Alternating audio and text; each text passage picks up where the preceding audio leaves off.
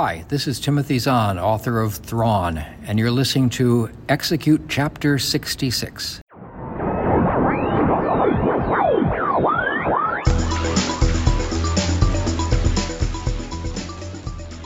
Hello, and welcome to Execute Chapter 66, a Star Wars fiction podcast where we discuss canon, legends, and beyond. Tonight, we are picking back up with the Rogue Squadron series with Book Two Wedge's Gamble by Michael Stackpole. My name is Beth Van Dusen, and with me, as always, are Ryan Schweck and Chad J. Shonk. Over to you, Chad. This is your reminder that this is a book club and not a review show. We are going to spoil this very old book. In addition, over the course of our conversation, we may spoil anything else Star Wars. That has been your spoiler warning. Ryan, what do you, what do you got? Well, in the news section this week, we're coming off the holiday week as we enter the Life Day season.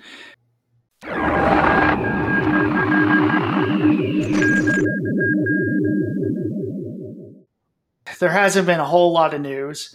Just on the Lucasfilm side, even though Andor is over, we have got the first two episodes of Willow out. If you haven't seen them, and it sounds like a lot of people aren't watching it, it it's good. It's really good. It but, just came uh, out today. Give us a chance. of course, if you're like me, I spent like the first like episode at least just muttering to myself, "Willow," just the yeah. whole time. yeah. Over on the toy side, uh, today they announced and put up for pre-order all of the second wave of the 40th anniversary of the Return of the Jedi toys. Still, no Mister Nub.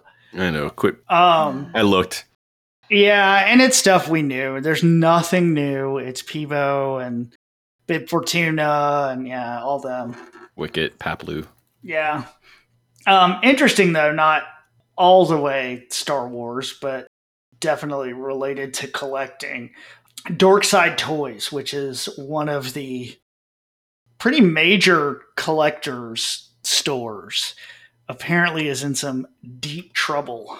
They have pulled a bunch of their website down. They got their PayPal got revoked. They're not answering emails. They're not refunding people. So if you collect using Dorkside, just a heads up, you may want to try to get your money back before they run with it. Really? Yeah, which is a shame because they were one of I mean, they were one of the best places to buy Star Wars stuff. And uh they have Yeah, I got my Bo Katan super cheap from them. Yeah. Yeah, and it, it just happened pretty suddenly. And apparently their owner has escaped to another state. Like he's he's wow. on the run. Did yeah. Elon Musk buy the website? Dorkside Toys. Maybe so. Uh, other toy news, just if you're out and about this holiday season and looking uh, and are interested in lightsabers, uh, Ross has Ross Dress for Less, your source for Star Wars collecting, um, apparently has a bunch of the nice Force FX lightsabers for like 50 or 60 bucks. If you want I'll be back. head over there and look for those. People have found Asajj Ventress, they found Rey's. Um, they found the Rey one? Yeah. I went today and didn't find any. Oh, I hate Ross so much. It's so gross, but damn it. And then just a final bit of news that we will talk about much more soon. Uh, Convergence, the first adult novel in the High Republic phase, has come out.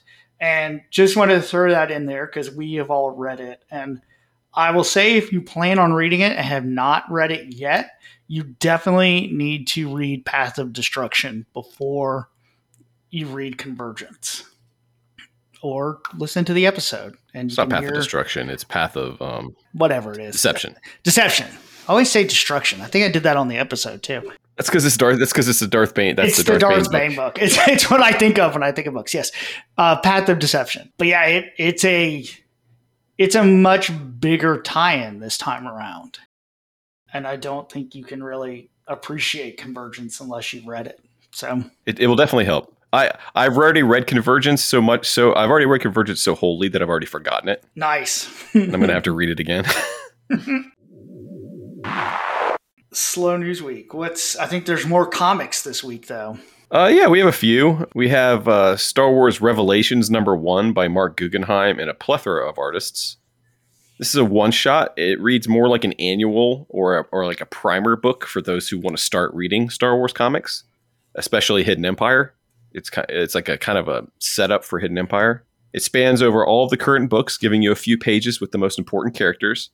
Not sure if it's essential reading, but if you're reading all the other books, I mean, you know, there's some new stuff in there. So, but it, but it feels like a good entry point book. I think that's what they're trying to do. I'm not sure why, but that's what it feels like. I don't know, Ryan. What did you think it felt like? I mean, it it reads. If you've been reading comics for a while, they Marvel was big into doing them. Where Free Comic Book Day, they would put out these issues that were kind of snippets of the books to come to kind of show yeah. you like the setup of what these new books were going to be and that's kind of what this was. Like it showed you how Aphra was going to tie in oh boy more spark of the whatever it is eternal. Spark eternal yeah. Yeah, yeah i mean it, it, was fine like you said. It, it's definitely just a hey here's where all the books are which makes sense yeah. i guess. If you don't read all of the Star Wars books and say you're just reading like the main book. maybe you maybe you want to read Hidden Empire or something. Yeah, yeah, because I mean things like you said, like the Spark Eternal looks like it's going to play into Hidden Empire more than I thought, at least. So we've got uh, Yoda number one by Cavan Scott and Nico Leon. Um, it's the first of a ten issue series. It's kind of like the Obi Wan book, where we have Yoda sitting on Dagobah reminiscing about the past. But unlike the Obi Wan book, uh, it looks like it's going to tell stories over multiple issues as opposed to flashback of the month. Um, I would be totally down for this being an ongoing, by the way, because we got 900 years to work with. So why not? You know, go buck wild. I it, I wonder what they're going to do with this book because they can't go too far back without. They go messing. pretty far back. Do they? Yeah. Like High Republic back or before that? Before the High Republic. Huh.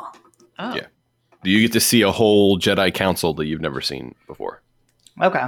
Like an ancient Jedi Council. It's it's vague about how far back, but no, this is pre pre uh, High Republic. Speaking of High Republic, High Republic Adventures returns, uh, now published by Dark Horse, written by Daniel Jose Older with art by Toni Bruno. We meet a new protagonist, a Padawan named Sav Malagán, who lives at the Jedi Temple on Takodana and who likes sneaking out at night and hanging out with the riffraff at Maz's castle uh, being that at the age of 15, she's very over being a Jedi.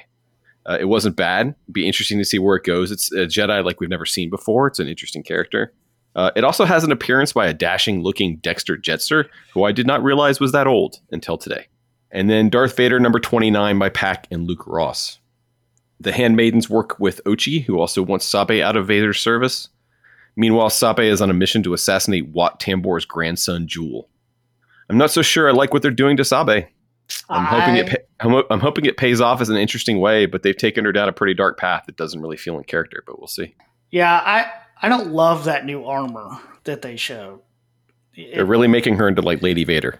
Yeah, and I, I was cool with it while it was like Sabe kind of going along with it, but still not trusting Vader, like, you know, kind of means to an end kind of stuff. And I'm sure they'll pull out some kind of redemption out of it. Mm-hmm. But right now, I'm just feeling a little like, I, I don't know. I, am not, I, I don't know if I'm, at the end of the day, I'm going to appreciate this use of the character, but we'll see.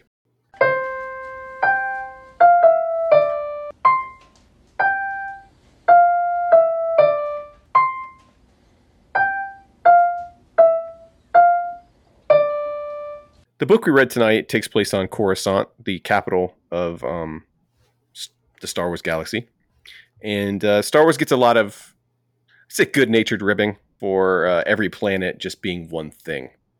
You know, uh, Tatooine is a desert, Dagobah's a swamp. And so we thought we'd take a minute to just talk about some of our other favorite planets in the Star Wars galaxy, whether they are monoclimatic I don't think that's a word or not, but just some of the, some of the places that uh, that the stories have taken us throughout the years that we that we enjoy visiting. Okay, hear me out. I I understand that books and comics and shows have tried to give us worlds that are more than one thing. But the movie said no, no. Worlds are just one thing. And I actually thought Crait was visually very striking and we had not seen a mineral planet before. It's usually either water or it's ice or it's jungle. It's it's a thing, but it's not a mineral thing. This was a salt planet that also had going for it. It had like what what looked like evolutions of Eevee the Pokemon. So it had crystal Pokemon and salt. I have Crait on my list. Yeah, I visually it just looked Visually. the red, the red sand or whatever it was. Salt. I think it's Yeah. it's salt. Salt. It's salt. Yeah. Yeah. They literally have a guy taste it and go salt. Oh yeah, But the Yeah. the image of the the white with the red streaks going through it when the gliders come over it, that's beautiful. And it's got Pokemon. It does have Pokemon. Uh, the first one I thought of, and probably just because I had recently seen it on Andor. I like now that on uh, Nicadia, Nicadia, the new Yeah. planet we've seen, the resort planet. Resort Planet. Yeah. we've always seen like you know these planets we see like normal cities and stuff. No, it's just like the sandals of the Star Wars universe.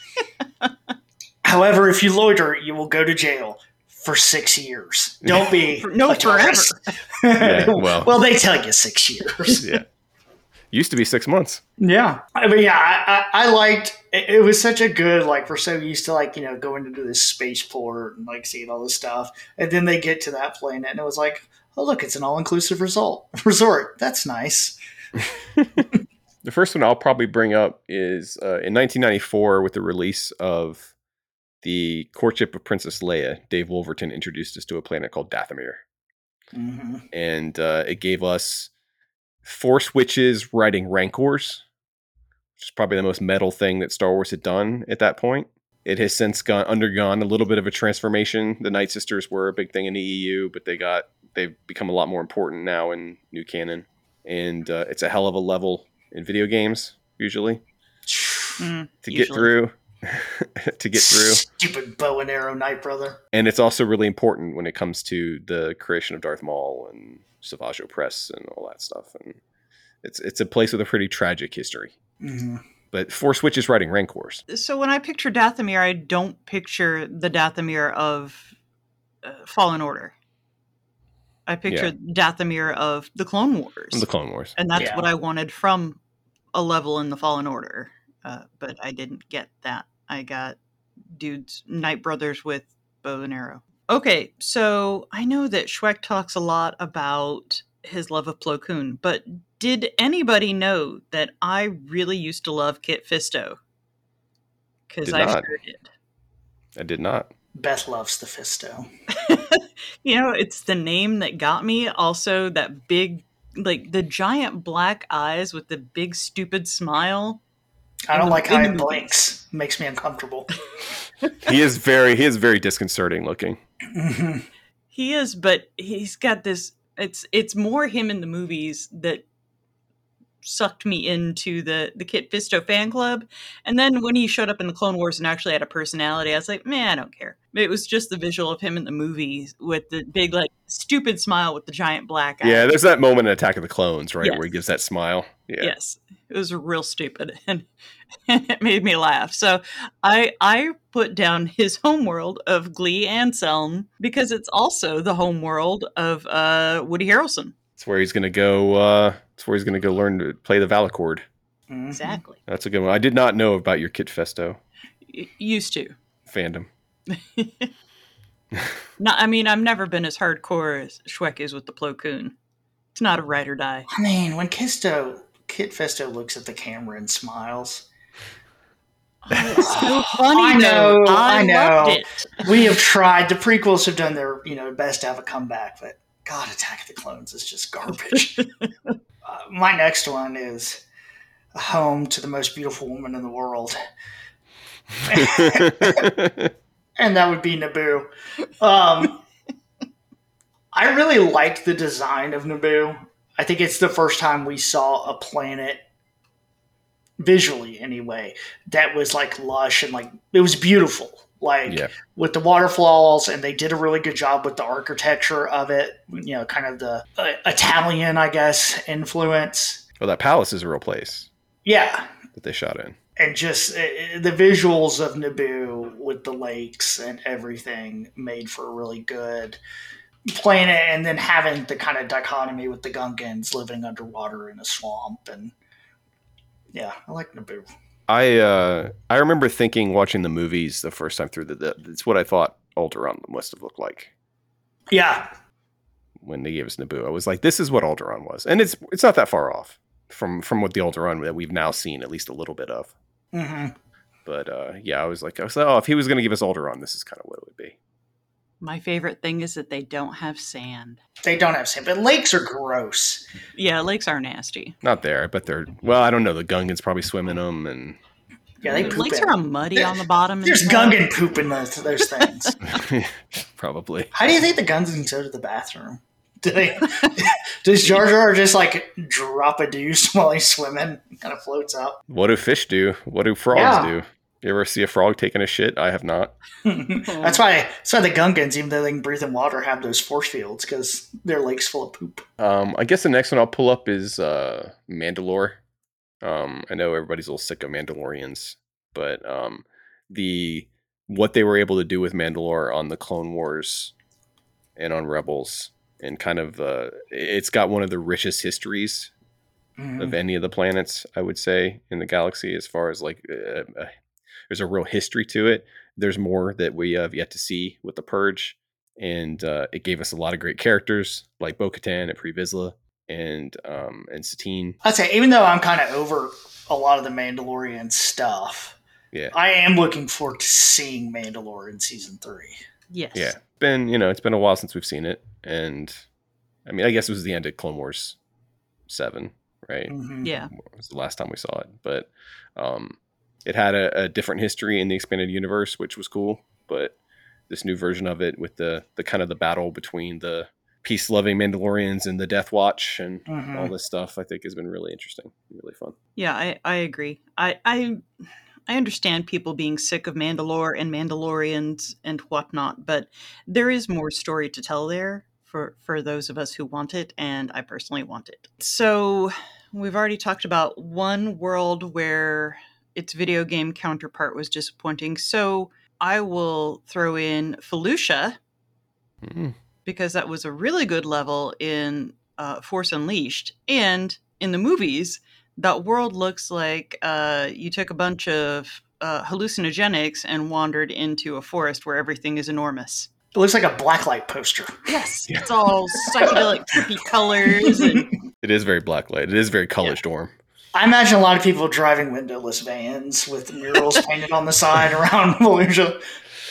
with like whatever kind of what would be a wolf on Felucia, Oh, no. like airbrushed onto the van. No, you know who it is. It's uh, uh what's his name? Uh Jason Jesus or I can't think of his name right now from Heir of the Empire. It's him with his robe open and his medallion on the side as Oh. a sweet wizard. Oh, Oh, Joruus. Joruus. Joruus, yeah, yeah, Joruus. Oh yes, with it. So you're Mhm. doing the, the um the cover art with the the shirt Yeah, yeah. wide open uh-huh. and the force lightning, and Probably he's like- howling at a moon while he's doing all of that. A big, like fierce looking Tooka cat. Almost like a tiger. Uh let's see, I had two more. Which one do I want to pick?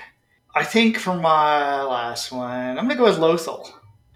Okay, Lothal. yeah.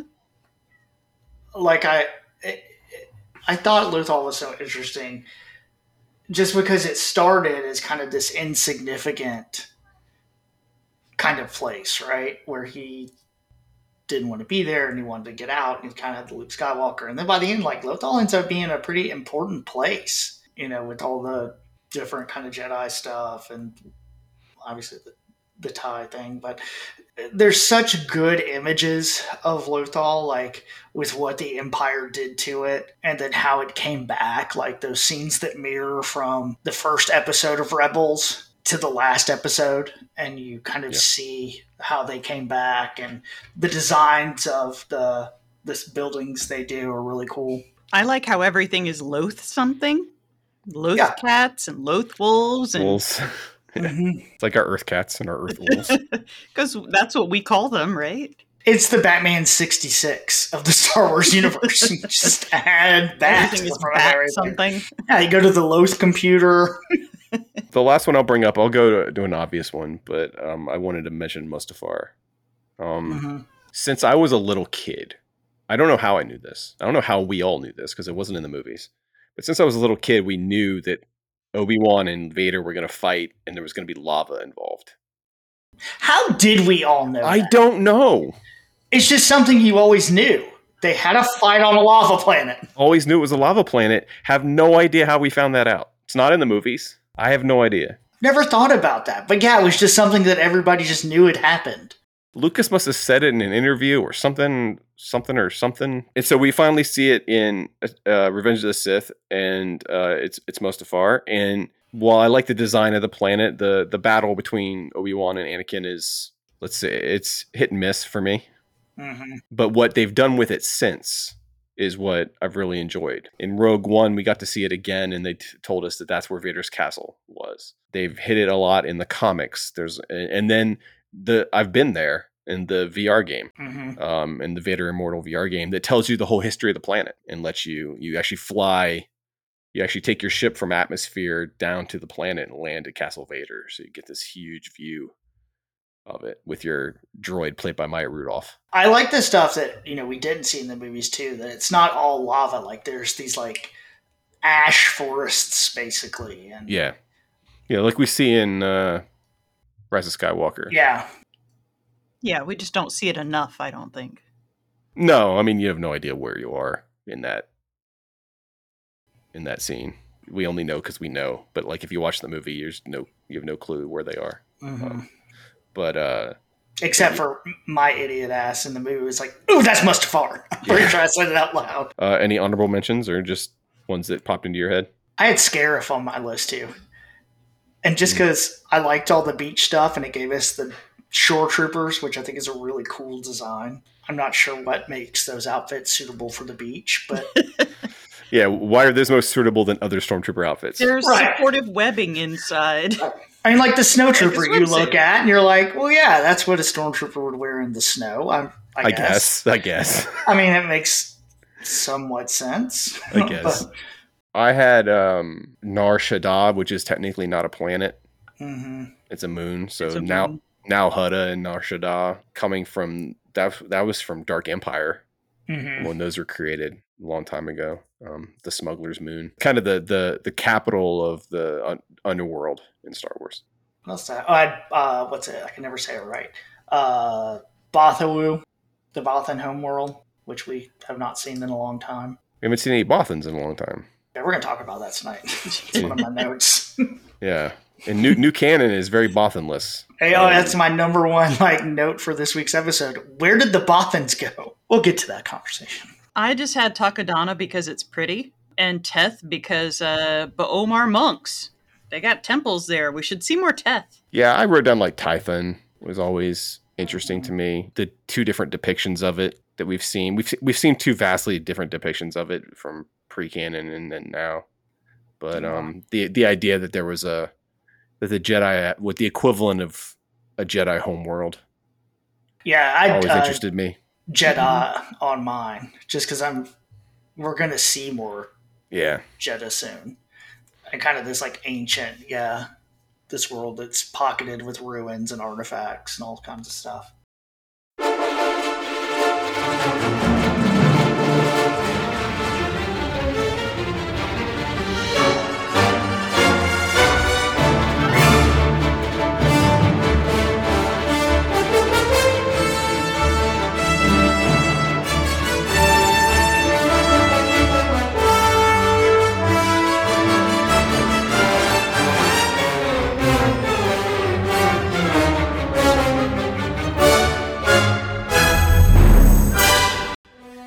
You like super technical speeder bike chases? Then, boy, this week we got the book for you. This week we'll be talking about Wedge's Gamble by Michael Stackpole, where the real gamble is how long before the New Republic makes some dumbass decisions. With Warlord Zsinj testing the strength of the New Republic and pressure on the Council to take Coruscant, Ackbar and Freya devise a plan to retake the heart of the galaxy along with Rogue Squadron and new nepotism members, Aril Nunb and Pass Cracken. His name is Patch. Hash Cracken. Yep. Pash Cracken. Um, of course, phase one of the plan has to include bad decisions, so they go do a prisoner release swamp, swap on Kessel, where they release members of the Black Sun cartel, including leader Zekka And his girlfriend, who is obviously going through some sort of Stockholm syndrome, but the Republic just lets it roll. The criminals are set free on Imperial City to wreak havoc, while members of Rogue Squadron conveniently get onto the planet somehow and are broken into teams to go undercover to scout how to take down the shields so that the invasion can begin. But surprise, Isard has a plan that involves developing the Krytos virus, which the Empire will release into the water, poisoning only the aliens, causing the Republic to have to spend valuable resources when they turn Coruscant over to the New Republic. Our various heroes go on their missions, meeting up with alien rights groups, running into each other on a planet of trillions, and uh, shockingly, had to deal with the repercussions of letting out Black Sun. Corran also sees Tycho, who is reported to be dead and is now suspected of being a sleeper agent for Isard after his time as a prisoner. As the timetable moves up, the rogues are given two days to take down the shields, so along with the Alien Liberation Front and Black Sun, they take control of the Coruscant solar mirrors to boil all the water and make some storms to cut the power to the shields. After the betrayal of Zekka and then killed by his lady, the rogues are able to fend off an aerial assault, use a giant construction droid to clear the way, and then use the mirrors to attack orbital space stations as the Republic takes the planet. Of course, it was that easy. Too easy. And as the Republic celebrates, knowing something is wrong, Corran awakes from the battle to find himself the prisoner of Isard on his way to the prison planet to be used as a tool to take down his friends. Dun dun dun! okay. Here's my number one note about this book. Clearly, Stackpole knows. horny. Well, he's horny. he clearly knows at this point he's writing a series. Yes. And I think this book, and I like this book, but I think it suffers from the fact that now, instead of a single contained story, we're writing for the series. Yeah, he knows he's doing four books Yeah. and he's pacing it out hmm over those four books. and the pacing suffers because we spend a we spend a lot of time going over making plans and not actually executing the plans. They spend a lot of time making plans. It's weird how, you know, like I said, they so they break up into the teams, and you've got Corran, Corran with uh, Amiri, who it's real weird. She just disappears. Like she is one of the main characters of this book for like the first probably what half, Mm-hmm. and then all of a sudden she's just gone. Well, And, she like- and Cor- she and Corn don't bang, so she has no further use. It's so weird. Is that a is that a Reese? No. I can't. Uh, yeah, Erisi. Yeah, and she, you know, and they're clearly setting up all the Bacta Queen stuff that will happen later with the Bacta War and the Krytos virus and all that. But again, like it's just stuff gets set up, and then you know it's going to be two books down the line, and it feels like that. Corran kind of suffers from it too, in that this is where we start getting the real hints that he's force sensitive, and it just it's constant. Yeah, he senses a lot of things. Yeah. They're not very subtle. He does, but they don't advance that story at all. Not yet. Yeah. And it's the next book that he like really gets his force stuff. Yeah, that he starts Yeah. to develop. You Yeah. when he's on Lucatesia or whatever it is. Um The Luc- Luc- Lucienka, whatever whatever it's Yeah. called. I don't know. What's so great about everybody's plans in this book is that they're so simple. Everybody's plans are so simple. Well, their missions are very simple too. You know, just mhm. observe and figure out how to take down Coruscant. Oh, Sure. Mhm. sure. You were right- you're right in your summary though. They do run into each other too much. it's crazy. Yeah, the, it makes the planet feel Well, incredibly small. At one point, they try to explain it because somebody's saying, "Oh, well, yeah, she would have known where where they would go." Like, yeah, and there's still probably five thousand other people in that one place. It just in that one spot. There's there's many thousands of people at whatever. Uh, what is it? The museum that she finds him at? Yes, yeah. You know, there's thousands and thousands of people in that museum. Uh, so why would she just happen upon them there? I, I can I can believe she can find them at the museum. I just can't believe she would know they were at the museum. I had to go grab my book. I would just like say, if any authors are listening to this, please put the Germanus personae back in all the books because It it's helps. it's super helpful.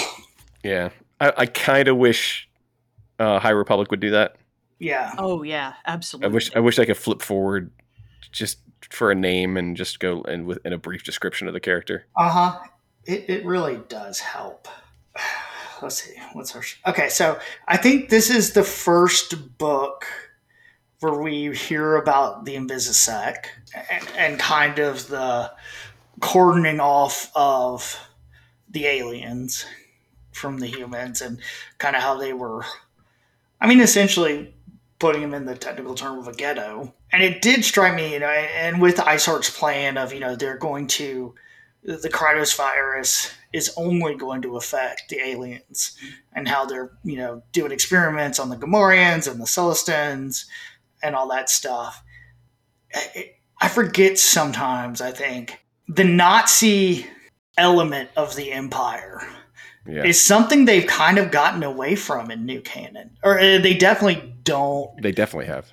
Yeah. They don't go into it like they used to.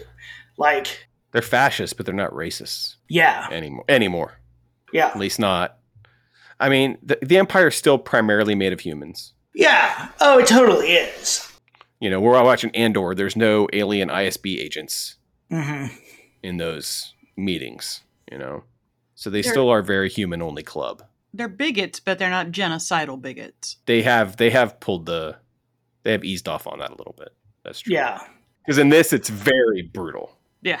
yeah, It's very much it's very racist and it's very you know they're they're literally experimenting on sentient beings Mhm. killing them to create a disease that will kill just only aliens and not humans. Yeah. Very, it's very brutal, and it's not something that we would see today. Well, and the you know with Core and uh Derricote, like when they've got the Celestins and Errol is with them, and he's like, "Yeah, save the daughter and the mother." Just because we want to see what it does to a kid, and like, Yeah, I mean, it's Yeah. rough. But on the other side too, you know, I mean, we talk about the empire and kind of the the species of stuff they did, but it was on the New Republic side in the EU too. Like, you know, the stuff with the Bothans, that was a big thing in the EU. That the Bothans, part of their kind of thing was, well, the humans shouldn't run everything yeah, um, and they had that conversation even further with the uh, when they meet the alien liberation people with um, uh, is it, I, how do you say her name? Ice, Iser, Isel, Isir, the Bothan female, Yes. right. And where they talk about in that bar with the rebellion, you know, that conversation about the humans, like it's humans that did all this but we don't have a place for it. Like the council is mostly humans, and I mean you have Ackbar, but Ackbar is the military. Like the New Republic is still run by humans. I just think it's a really interesting part of Star Wars that they've gotten away from. And Chad, like you were saying earlier, I mean the Bothans were in the EU. The Bothans were a big deal. Not anymore. They're they're gone. Like I don't remember the last time I saw or read about a Bothan. Of the Jedi. I mean, that's that's. I think their only canon mention now. Yeah. I mean, they, may- they may have been mentioned in a comic book or a book or something, but like as far as seeing them, no, we haven't. They we've gone back to square one with the Bothans. hmm They could probably they could technically do anything they wanted with them Yeah. Because we don't know anything about them in canon. But yeah, they were a huge force, and, and they were. You're right. They had that. Um, they were very antagonistic towards the humans, and there Mhm. was a fair amount of racism towards the Bothans hmm uh, from the New Republic side. Yeah. Yeah. And it's not like they were bad guys, but like, I mean, No. even this, you know, Freya's got uh, a seer on the ground and she kind of has that moment where they realize like she's Bothan intelligence. And she's like, yeah, I'm not telling you what I'm doing here. Yeah, I mean they, they made the Bothans out to be very I mean, this comes from from Zahn, right? From Heir to the Empire, right? That Yeah. that they were very political minded, very secretive, hmm um, very to a to a point conniving. At least Borsk is, hmm and um, uh, yeah, no, it's a good point. They they kind of have abandoned them. Um, right now in the comics, they're telling the story of how the rebellion finds out about the second Death Star. So far, there have been no Bothans. Now, I th- I think the argument's going to be that the Bothans are the ones that let them know the Emperor is coming. hmm Not about the second Death Star, but that the Emperor is going to be there. The Emperor's made a critical error and the time for our attack has come. The data brought to us by the Bothan spies pinpoints the exact location of the Emperor's new battle station. We also know that the weapon systems of this Death Star are not yet operational. With the Imperial fleet spread throughout the galaxy in a vain effort to engage us, it is relatively unprotected. But most important of all, we've learned that the Emperor himself is personally overseeing the final stages of the construction of this Death Star. Many Bothans died to bring us this information. And now that is something we saw in the expanded universe in Shadows of the Empire. Right. Be interesting to see what they're going to do with it in the comics. But uh, yeah, I don't think we've seen a Bothan at all. And they seem to have been like, I guess, replaced in new canon. I mean, I don't know who would you say by the Togrutas or the Twilight Twi'leks? Like, they seem There are to be a lot of Twi'leks, like Yeah. a lot. And get, don't get me wrong, I like them, but they're everywhere. yeah, they seem to have kind of taken that place. Let's let's talk about sex for a second. God. I How- forgot I forgot how horny this book is. There's almost a lot of sex. There's almost a lot of sex. Yes. There's a lot of very but it's very blunt about it. Like there's a Mhm. whole there's the scene with uh, Corran and Erisi where they get real real real real close. And then there's lots of talk about Gavin and the and the Bothan and and does it work? And then Corran who had an illicit affair with a what a um Selonian, Yeah. hmm which I'd like to see how that worked. Mhm. or would I? I don't know if I'd like to see how that worked or not. But um, he says it was a wonderful night. Mhm. I do love all the stuff once Mirax is there and you've got Mirax, Corran, and Iella in the room together. Yeah, And he writes it really good, like how uncomfortable it is, but not in like a, I don't know how to explain it. It's not skeezy and it's the ladies like messing with Corran. It's Yeah. great. And like rather than I think it would have been really easy for them to make that relationship between the three of them to have the two ladies fighting over Corran. And instead they're kind of making fun of him. Um, I listened to part of this book, and this was honestly the best part of the book to listen to because Mark Thompson makes Gavin sound like the squeaky voiced teen from The Simpsons.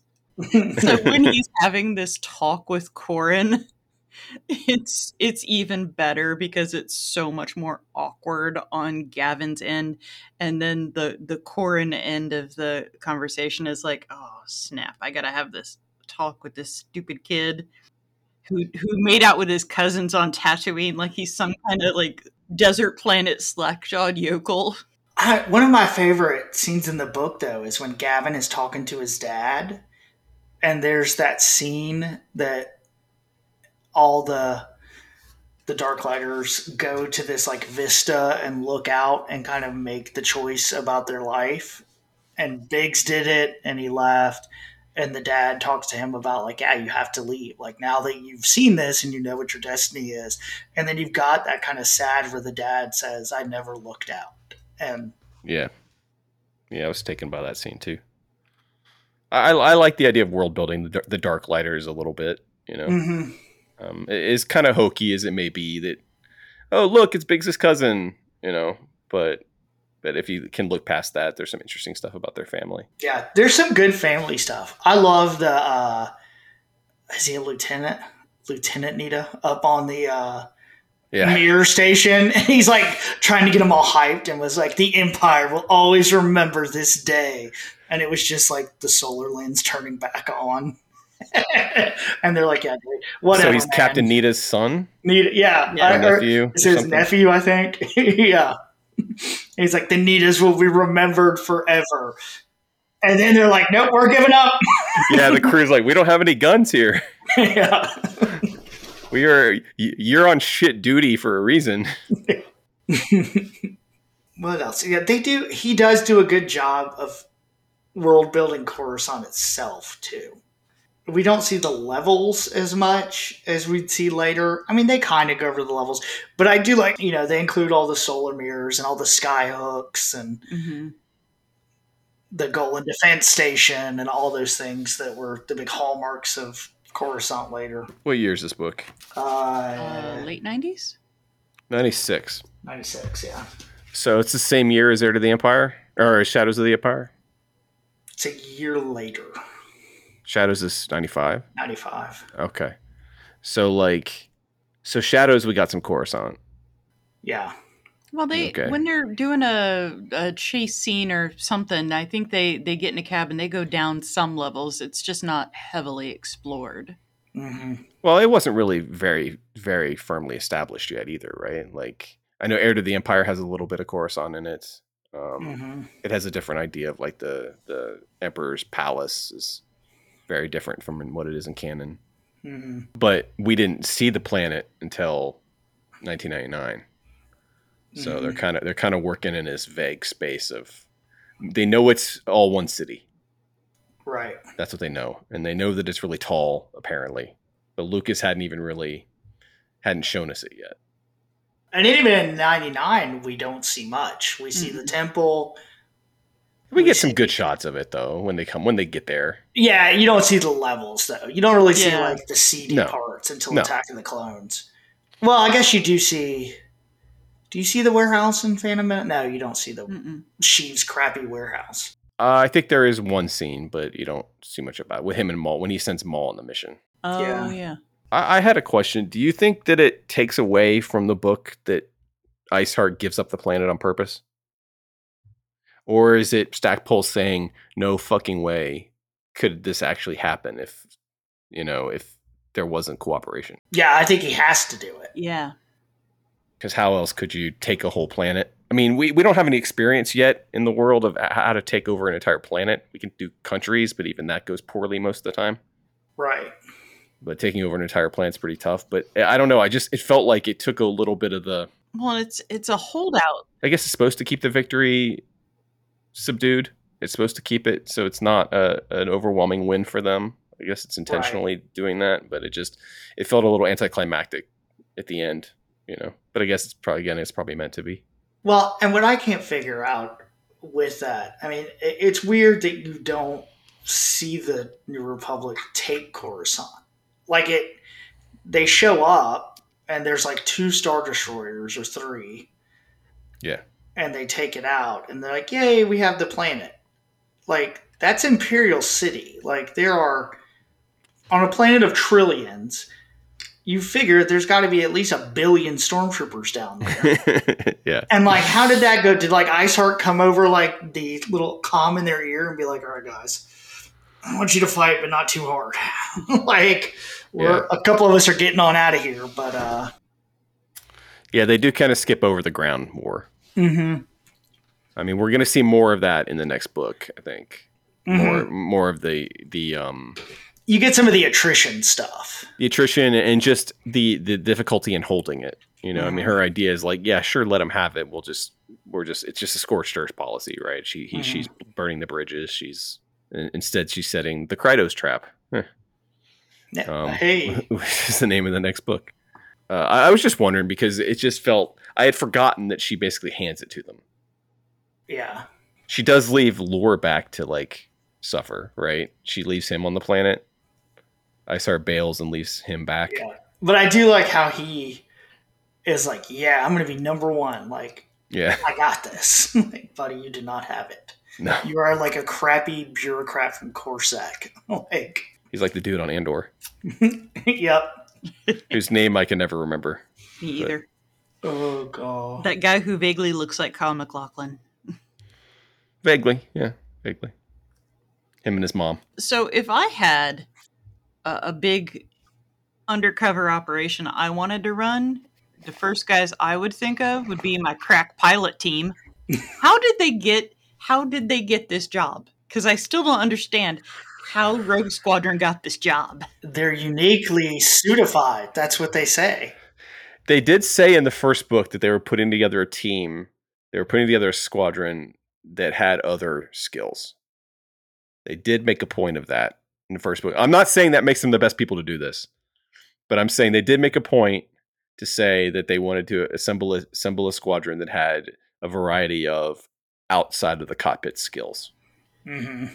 I don't, you know, like I don't know why Cracken's commandos aren't a better choice. I don't know why Madine's uh, alliance intelligence isn't probably the right choice.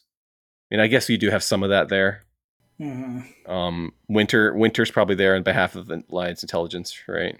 Mm-hmm. I, I get the feeling like Wedge doesn't even think that he's the right guy for this job. He doesn't.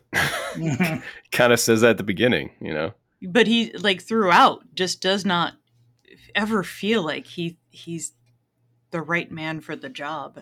So well, I, I, just- I, I, I get it, but you know they do have other skills, especially people like Corran and stuff. But I just don't understand. I guess maybe Wed- Wedge's reluctance is also plays into the end, right? Where it's t- where he realizes it's too easy. Like he he uh, he sees that the task is impossible, and so when they when they accomplish it, it's like, oh shit, we weren't supposed to actually get this done. Like I didn't expect us to survive this. I didn't expect us to to pull Mhm. this off. And when they when he does, when they do pull it off, his first instinct is they must have let us. Yeah. I think part of it too is you know they are the probably most loyal to Ackbar, and Yeah. You know there's all that stuff in the beginning about that kind of back and forth between him and Brosk about how they're going to do this, and he wants to put I think he wants to put his own people in it first, which Yeah, that's possible. obviously too. has them there, and so I think Ackbar's putting in the people he can trust. You know, there's all that give and take kind of stuff between the two of them about what this invasion's going to look like. Plus, they're just notoriously good at getting the job done. Mm-hmm. They're they're lucky. They're they're they're they're competent, whatever you want to call them, but they have a reputation for Mm-hmm. getting the job done. Now, And they can Yeah. improvise.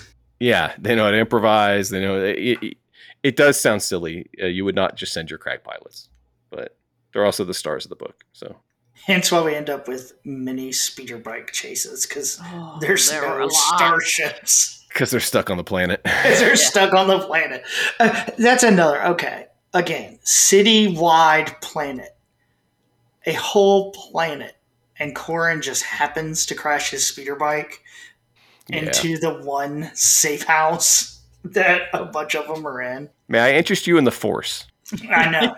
that was his force power. That's Corran's Yeah. force power. It could, you know, I'm just saying, if we want to explain away some stuff, may I interest you in some Force?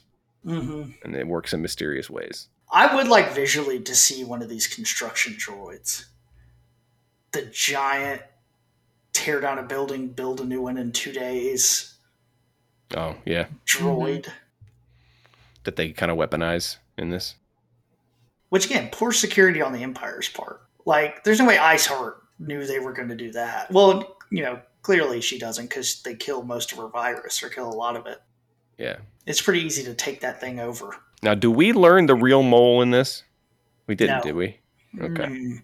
No, there's the you know, so they, She says it's Tycho at the end. Yeah, Yes. she says it's Tycho, and that's one part I don't like too. Is Wedge, like how quickly he dismisses Corran, like, and I know he's loyal to Tycho, Yeah. but we know that she has got this thing now.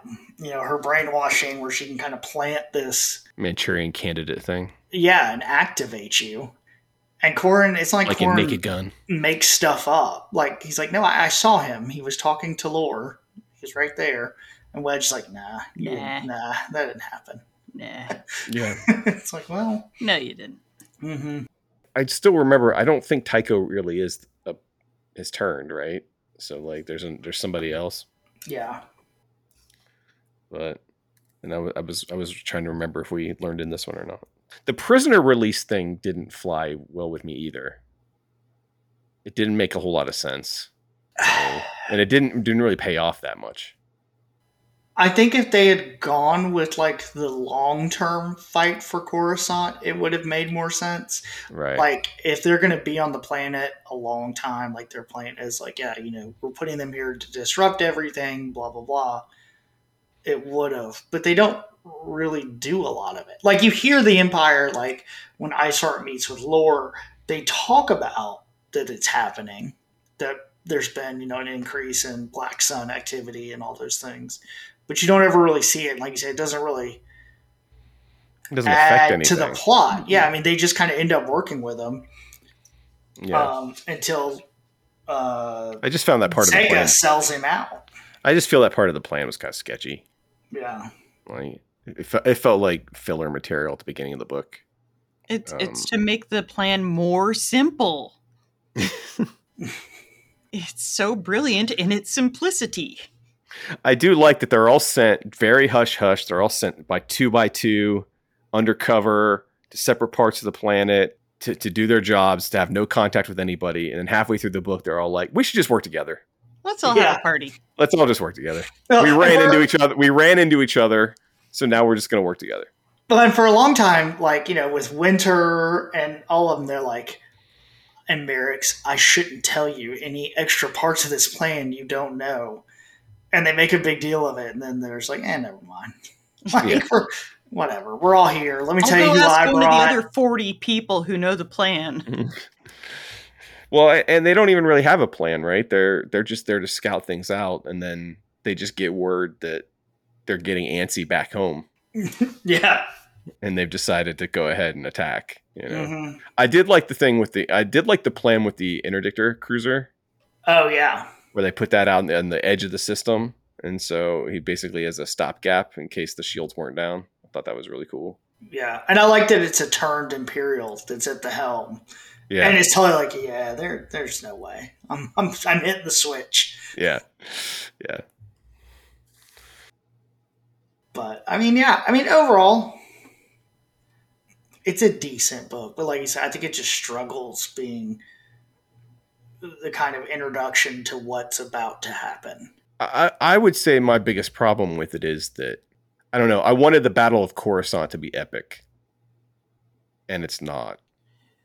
Um, well, and Stackpole usually excels with the battles. yeah, and he still does. He still does on the small scale. You know, the the the, the speeder stuff is still well written and exciting. The the Just so much of it. you know the the the fighter stuff is still well written and exciting. It just there's something about the idea of the battle. The, like you said, there's like two star two two star destroyers waiting for him. Yeah, and that's it. And how far are we into the war? Three years? Three years. Yeah. Yeah, till till after the war. hmm So like, I can we're supposed imagine to believe how? that they're that diminished after three years. I guess. think of how well Stackpole could write the Battle of Coruscant from Revenge of the Sith.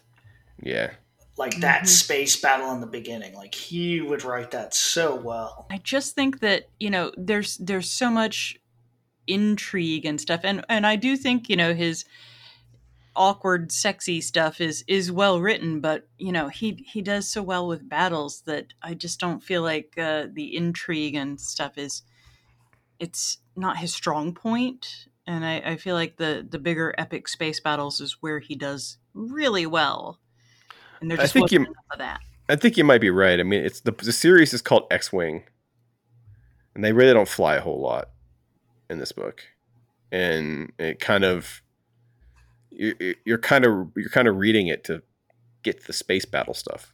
I mean, at least Alphabet Squadron kept him in their ships a lot of the time. Yeah, yeah. Well, and so did so did the first book. Yeah. Yeah, you know and, and so will subsequent books but this one has so much of them just like you said just dicking around on coruscant that you don't get you don't get that Stackpole feeling as much you don't get that rush that you get from like you know because when, when he writes a when he's in a really good dogfight writing a really good dogfight i don't even know if it's the big space battles he excels at i think it's the small scale Yeah, it's the dog it's fight. the dogfighting stuff yeah. when he does the dogfighting stuff, I'm on the edge of my seat. Even though I, half the words he's using are made up, hmm I still understand what he means. Yeah, I was gonna say, like, look, I don't know how a plane flies, But when he hits the rudder panel, I'm like, oh yeah. like, Yeah. Totally. yeah. No, and it, and for somehow part of the magic of, of his writing in these books is that you do understand, you Mhm. can visualize what's happening, even though it's all a bunch of made up space nonsense. You can still visualize it, and and it's really good. And, and you're right. Maybe it just it wasn't. um I don't know. I still really like this book, but I think maybe you're you're right that that the um the sh- the shift uh, to this more land based spycraft thing wasn't his stronger strong suit. It's, it's possible. and the freaking cover is like X-wings flying away from an explosion Yeah. with a Lambda shuttle. That doesn't happen in the book. Where's the yeah, where is the Lambda shuttle in the book? There's no Lambda shuttle whatsoever in this book. I would like to note too, there are not one, not two, but three. If you believe that, you probably believe the Katana fleet's around too. Everybody talks about the Katana fleet, the thing that like That's, nobody. that, that's retconning is what that is. That Uh-huh. that's that's saying like, oh, we have this new piece of information. Let's go back and seed it in all of our other things. And I mean, they're they're attempting something new, right? They're attempting to create this connected, this connected, expanded universe. You know, they bring up Zior once, yeah, like they Yeah. mentioned when Zior tried to take over, and oh, I did. I the other thing I did like. uh, We talked about the museum earlier, but I did like her reasoning that like the pilots couldn't resist going to read about what the Empire said about them because they're all so like right. they all have such hubris. She's like, yeah, even you, Wedge. And Wedge is like, no, no, no. And then they like, you get his internal thinking, and he's like, yeah, yeah, that's true. Yeah, she's right. but I thought that scene overall was really good, like explaining like what the Emperor did to the museum and how there's like whole sections walled off about the Jedi, and then there's the Darth Vader hologram that's like his most faithful servant. Um, and I forget sometimes that in the EU, I, and I don't think it's this way anymore, that they viewed Vader as a Jedi. And that's like knowledge, like public in the museum, the Jedi line ends with Vader. And he's, yeah, I love that big like hologram of him though. And they're like, he's the best. Is he? it would, the only thing that would make it better is if he talked and welcomed Mhm. you. Yeah. Like Lando in the Lego Star Wars Yes. one. Like, exactly. welcome Exactly to like the that. museum. Exactly. That would have been that would have been great and, and awful. Would have been terrible. It's already pushing it, but Sheev Yeah. is super awesome. Let me tell you about my best friend Sheev. I wonder who put that museum together though, because a lot of it's about because it also covers his death, right? Oh yeah. Yeah. So that one must have been Iceheart said put up update the museum. Seems like fairly low on their list of priorities would be to update the museum. I guess they're thinking, eh, and the thing is, it's like you said, it's one museum on a planet of a trillion people. Well, she's she's waiting for them to like create these viruses and stuff. She's got to do something. She's twiddling her thumbs, like, well, while I'm waiting. yeah. That's like the Imperial meeting. They're like going through, they're talking about like, you know, this virus they're going to kill the world with, and all these planets are blowing up. And then she's like, Can someone give me an update on the museum? Like, Yeah. Where are we with the museum project? What are we doing with the new with the the Sheev's dead wing? what exhibits do we have this week at the museum? the one museum. Like, that would have Yeah, just the one museum we the have. one All museum. of Coruscant, one museum. Oh, yeah. So X Wing. The X Wing book without X Wings in it. I mean, Yeah, they talk about X-wings. that may be its biggest flaw. Just taking them out of the cockpits too much. Yeah. We're gonna get more of that in Wraith Squadron. But Yeah. so Ryan, what are we talking about next time? Well, next week, next episode, we are Yeah, going. don't say next week. Yeah. several weeks. Uh, we will be leaving the world of literature and back to the, as Beth says, back to the beyond with the, a little show called Andor. It's you know, It's all right. it's it's all right. He can't swim, y'all. He can't swim. He can't swim. That was so upsetting. Is he the only one who can't swim? That's the only thing that I don't understand. There's not one guy. Beth and I were talking before the show. There's not one guy from Tatooine or Jakku that's sitting in the back going like, "I'm screwed on this plan. Can we have another plan?" Where did the rest of them go? That's like jumping in the ocean. Did you guys see how far they have to swim? I swim to like the crappy sandbar at the beach, and I'm like, oh god. All right. Well, thank you guys for joining us, and we will talk to you all very soon.